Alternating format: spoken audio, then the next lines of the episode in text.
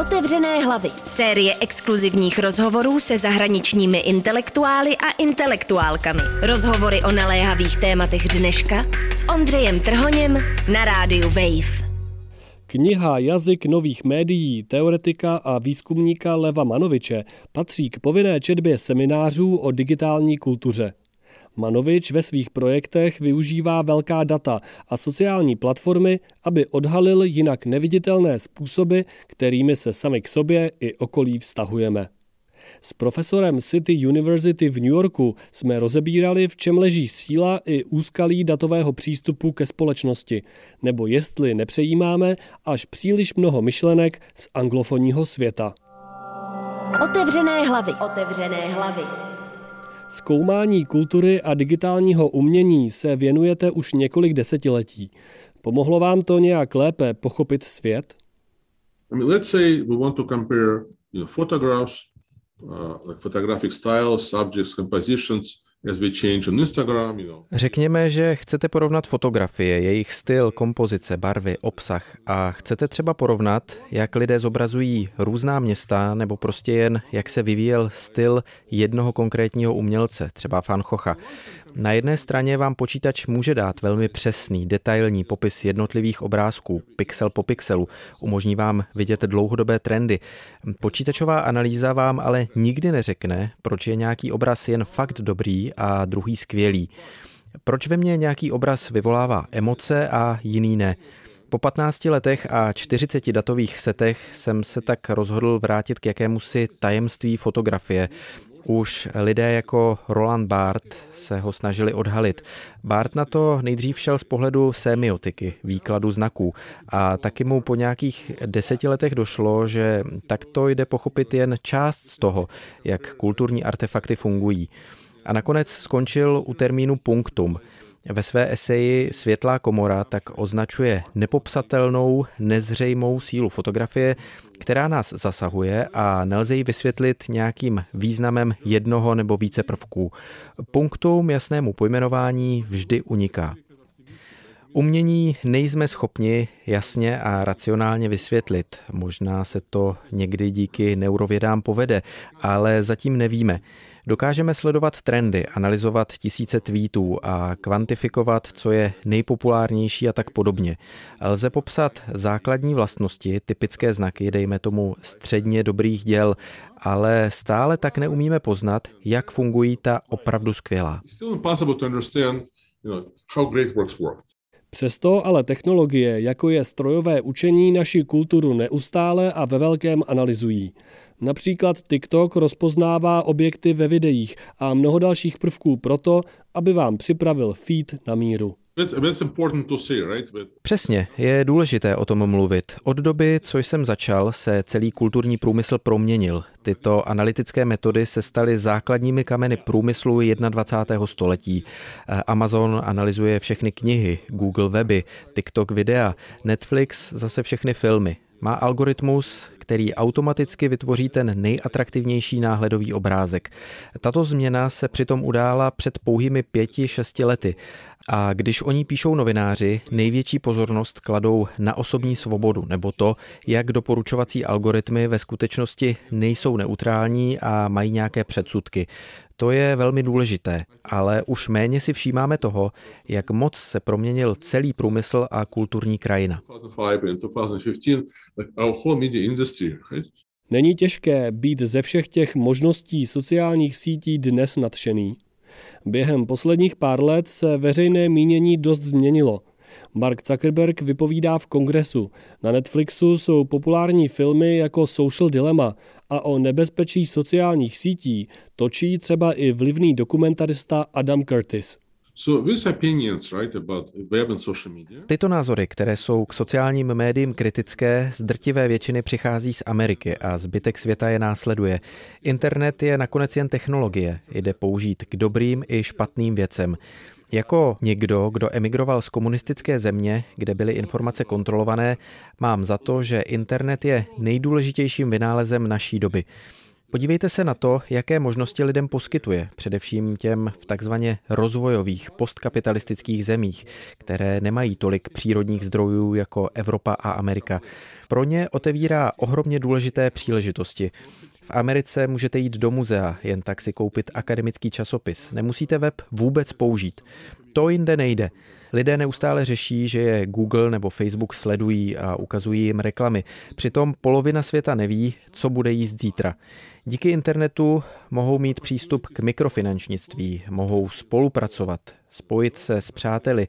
Myslím, že bohaté země jsou rozmazlené, takže si mohou dovolit bát se cílených reklam. Za to v zemích, jako je Čína nebo Rusko, by bez sociálních médií kultura nepřežila, protože skoro všechna oficiální média kontroluje stát, takže se lidé propojují a diskutují na sociálních sítích. Internet a sociální média jsou tím nejvíc demokratizačním nástrojem, který dnes máme. Jsou skvělá a i když nejsou dokonalá, tak pozitiva rozhodně převažují. Na světě jsou dobří a špatní lidé a po roce 2010, kdy se na internet začalo dostávat mnohem víc lidí, se to i na něm muselo projevit.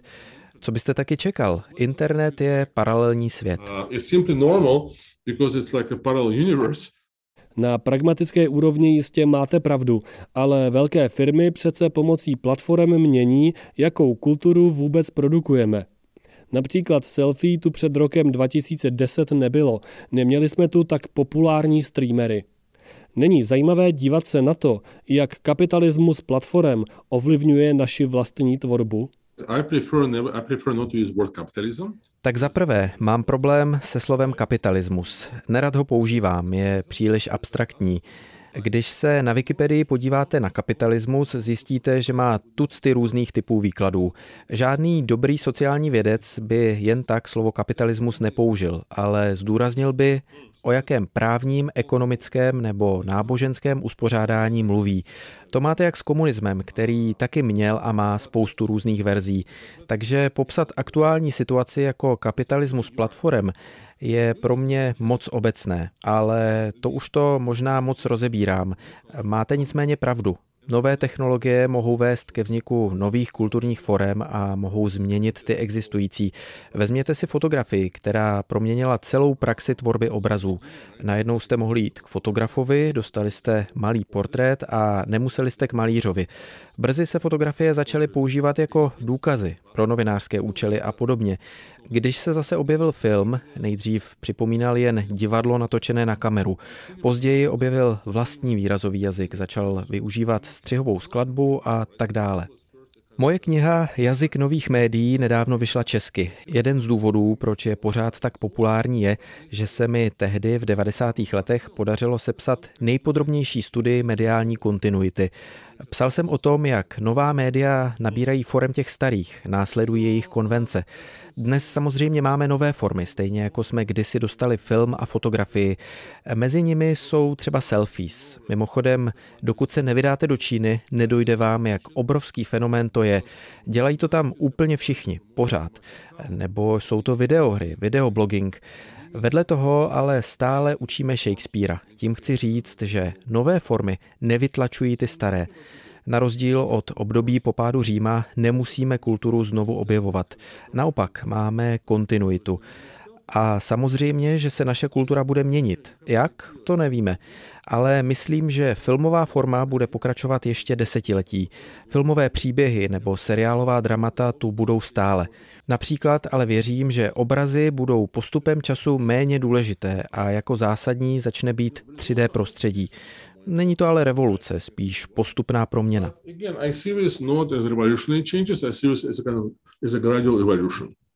Takže v jistém smyslu jsou selfies pokračováním renesančních portrétů. Uh, Je to tak.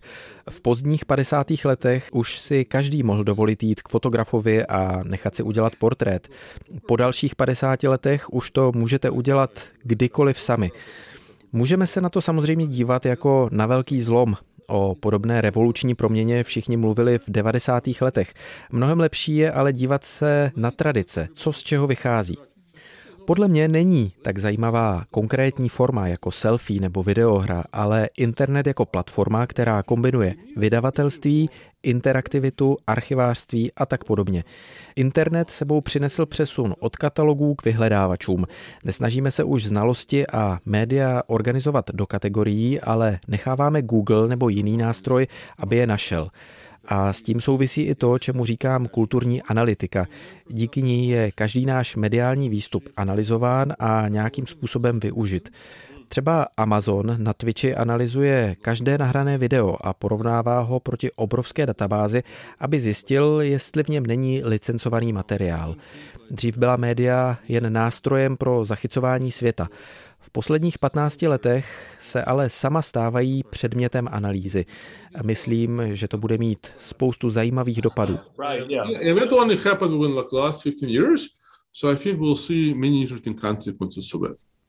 Zrovna jsem kvůli jednomu článku četl slavnou esej Valtra Benjamina Umělecké dílo ve věku jeho technické reprodukovatelnosti, kde mimo jiné rozebírá ve velkém tehdy nový film.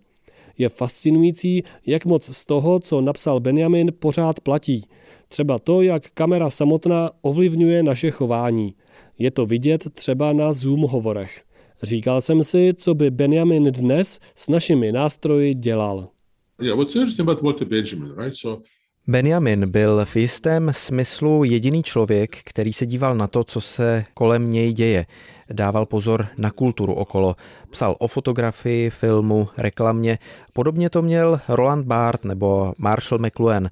V jejich době se většina akademiků zajímala o tradiční kulturu, malbu, klasickou hudbu a tak podobně. Tito intelektuálové ale dokázali dávat pozor na to, co se ve světě kolem nich děje. Můžeme tak předpokládat, že dnes by Walter Benjamin psal o Twitchi, stal by se expertem ve strojovém učení. Taky by si ale patrně řekl, co je to, o čem se nepíše. Nějaká témata se vždy stanou trendy, ale je potřeba se dívat taky na ten zbytek. Je důležitý taky.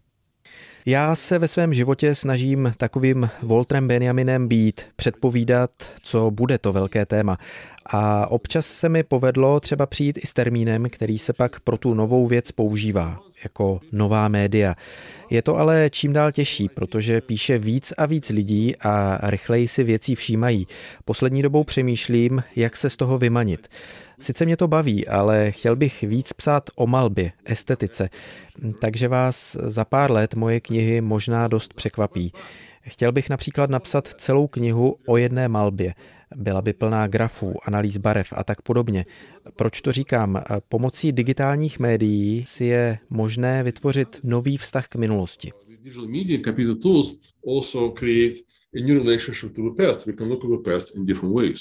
Z toho, co říkáte, mi vychází, že je naše diskuze o digitálních médiích nerovnoměrná, že mnohem víc mluvíme o globálním severu než o globálním jihu nebo rozvojových zemích. Je to přesně tak, ale vidím, že přibývá článků o sociálních médiích nebo kultuře fanouškovství v Číně. A během nějakých posledních 15 let se lidé obecně snaží dekolonizovat akademický svět.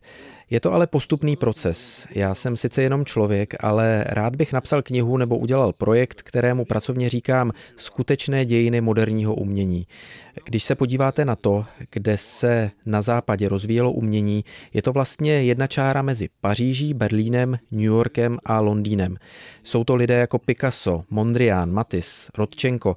Lidé, kteří buď to neměli peníze, na to se do měst přestěhovat, nebo co nechtěli patřit k nějakému izmu, pak z takové perspektivy úplně vypadnou. Chtěl bych nabídnout způsob, jak v rámci dějin umění vzít v úvahu, co se dělo v každé zemi. A k tomu se můžou hodit nové technologie. Místo kánonu se můžeme dívat na celou historii, srovnat si různé časové osy, všimnout si hnutí, která jsou příliš malá, zmapovat, jak byli tehdejší umělci mimo hlavní proud propojeni, napravit náš výklad historie. Možná by se pak do dějin historie dostalo víc Čechů a Češek, třeba jako česká animace, která představuje vrcholně modernistické umění. Walter Benjamin taky řekl, že historii píšou vítězové a protože Západ vyhrál studenou válku, měli jsme tu po 90. letech vlnu západní intelektuální kolonizace. Vy jste sice mladý člověk v Česku, ale používáte koncepty jako kapitalismus platform, které nebyly ani vymyšlené v Evropě. Sice hodně čteme o ekonomické a sociální kolonizaci, ale intelektuálně se svět stal kolonizovanějším mnohem víc, než kdy dřív během posledních 30 let. Jak proti tomu bojovat, to je velmi složité.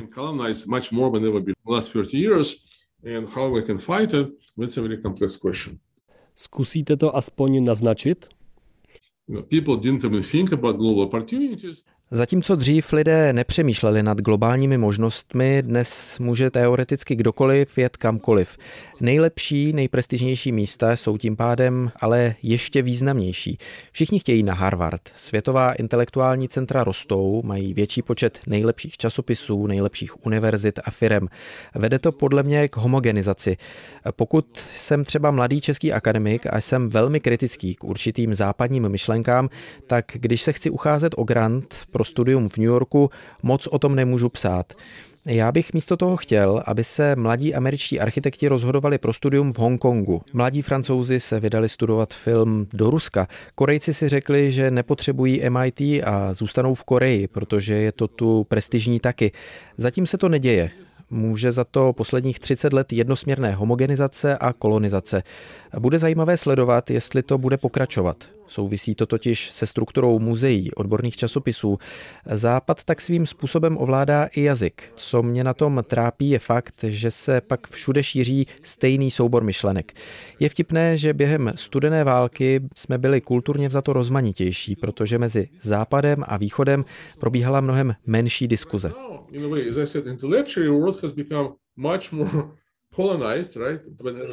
V 90. letech jsem se nejvíc zajímal o teprve vznikající digitální kulturu a digitálně uměleckou scénu a ta se někdy v půlce nultých let už stala opravdu velkou. Tak jsem si řekl, co bych tak mohl dělat dál, na co se zaměřit, co bude mít vliv. V roce 2005 jsem si uvědomil, že tou příští věcí jsou velká data. Big data souvisela s dramatickým zvýšením množství kultury. Obsah tehdy začaly vytvářet stovky milionů lidí, začali dělat videa, fotografie, produkovat texty, lajkovat a začali to dělat veřejně v rámci globálních platform. Všechny kulturní instituce jako muzea, knihovny a tak podobně začaly taky mít svoje weby. A došlo mi, že to promění způsob, jak vůbec kulturu chápeme a studujeme. Objevily se nové možnosti sledovat díky big datům trendy, co lidi a instituce zajímá v různých městech a jak se liší jednotlivé příspěvky.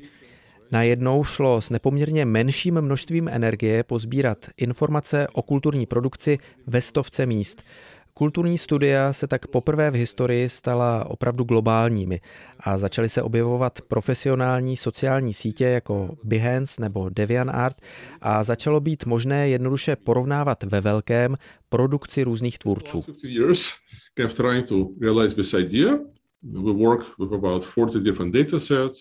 Posledních 15 let jsem se tuto ideu snažil zrealizovat. Pracoval jsem s přibližně 40 datovými sety, publikoval jsem 30 odborných článků. Teď mi vyšla kniha, kde svoji zkušenost shrnuji. A uvědomil jsem si, že z pohledu jednoho výzkumníka nejde vidět celý svět, ale i tak můžete díky velkým datům vidět jiné části než dřív. Když mi bylo 13, začal jsem studovat umění, poté v Moskvě architekturu, v Evropě pak film a pracoval jsem jako designer, animátor. Po doktorátu jsem nějakých 20 let učil. Moje praxe se tak liší, protože není určena akademikům, ale praktikujícím umělcům, designérům nebo filmařům. Chci jim pomoct digitální nástroje lépe pochopit a ponouknout je k tomu, aby je zajímavými způsoby využívali.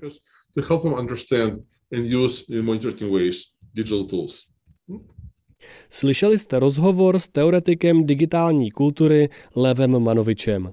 Příští týden se v sérii Otevřené hlavy můžete těšit na rozhovor s kulturní teoretičkou Sien Guy. Ondřej Drhoň, Radio Wave. Otevřené hlavy. Série exkluzivních rozhovorů se zahraničními intelektuály a intelektuálkami. Otevřené hlavy. Rozhovory o naléhavých tématech dneška. Další díly najdete na webu wave.cz lomeno otevřené hlavy v mobilní aplikaci Můj rozhlas a v dalších podcastových aplikacích.